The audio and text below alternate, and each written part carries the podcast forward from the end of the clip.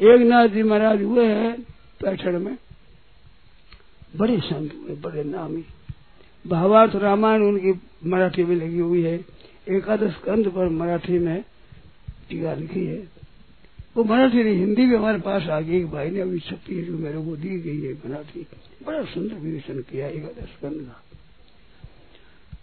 तो महाराज एक दिन गए थे, पास में है, नदी पड़ती है। उसके स्नान करने को गए। वहाँ एक मस्जिद थी, उसमें एक मौलवी रहता था। कहते हिंदू का है ये सजन है। तो ऊपर बैठ गया, वो स्नान करके आया वो थूक दिया। तो महाराज फिर जाए, स्नान कर, फिर आए, फिर थूक दिया। स्नान करके आए, फिर फिर थूक दिया। सौ बार थूक दिया। वो स्नान कर आते रहे, वो थूकता रहा। महाराज कुछ नहीं कहे। कुछ नहीं बोले, कुछ गुस्सा नहीं किया, आर पगम पड़ गया महाराज। क्षमा करना। मैंने तो देखा, कुछ बोले नहीं आपने कोई लड़ाई नहीं की बड़ी कृपा की, आप बड़ी क्षमा है। कहते क्षमा की बात नहीं है, हमारे हिंदू समाज में स्नान का महत्व है। जितना स्नान नावी जूते गुण तो आपने कृपा करी, सौ स्नान हो गया आज, नहीं तो मैं एक स्नान ही करता। आपने कैसी कृपा की जो सौ स्नान हो गए पानी पानी हो गया कितने जगह पाँच जगह करते हैं नमाज़? नमाज़ पाँच जगह, सब समय में करो। सब समय में उसका नाम लो। भगत बन गए वो भी। तो एक क्षमा रूपी एक बड़ी विचित्र बात है। एक दिन एक ब्राह्मण आया, रात्रि हो गई। रात्रि में पहुँचा तो रात में अपनी धुनी लगा करके बैठ जाते हुका चरम पीते रहते ऐसे। तो सब सो गए, दस ग्यारह बजे को वो। आया दूर से पैटर्न बड़ा अच्छा गाँव है। मेरे कन्यादान करना है तो कुछ रुपया मिल जाए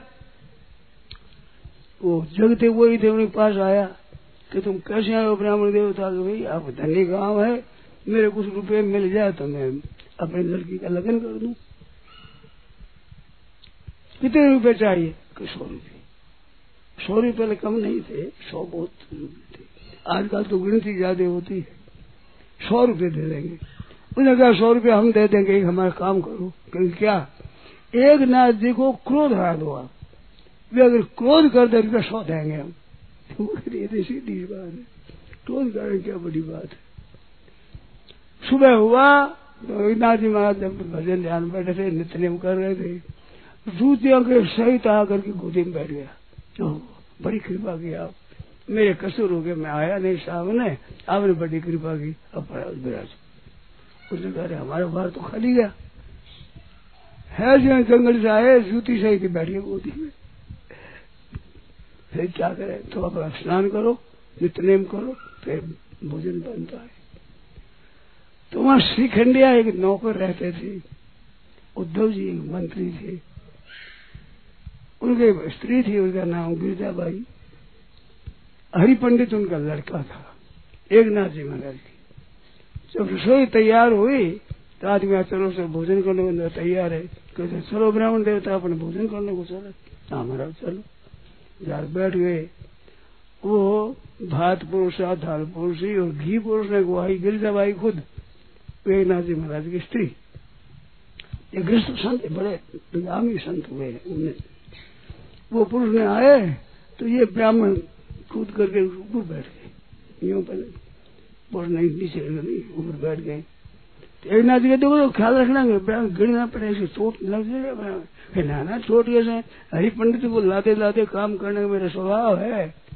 ये हमारा ही पंडित बेटा ही है। तो स्त्री ने क्या ना क्रोध किया? फिर वो कहा कि महाराज, मेरे सौ रुपये गए, क्या करोगे? कि सौ रुपये कैसे गए? तुम्हारे, कि पहले मैं आप गोदी में बैठा तो आप रिश्त नहीं गई। अब स्त्री पर चढ़ कर बैठ गए ऊपर पीठ पर तो अब ने रीस नहीं की। आप रीस करते तो मेरे सौ रुपया मिलता? कि देखना जी, वो रीस करा दो तो रुपये सौ देंगे तो तुमने पहले क्यों नहीं कहा? हम रीस कर देते। तुम्हारे को सौ रुपये मिल जाते हमारे ईश्वर में क्या? हम रीस कर लेंगे तुम्हारे को सौ रुपये मिल जाते हमारे पहले क्यों नहीं कहा, पंडित जी? ऐसे संतु रीस कर लेते। तो ऐसी बात है, स्वभाव शुद्ध जाएगा तो आज हम महिमा करते हैं। एक नाथ महाराज महाराष्ट्र में हुई, नामदेव जी सुपान देव जी, ज्ञानेश्वर जी महाराज जिनकी गीता पर टीका है, ऐसे संत हुए, बड़े अच्छे ऊँचे दर्जे के महात्मा हो गए बड़ी ऊँचे तो ऐसे आप हम बन सकते हैं। नारायण नारायण।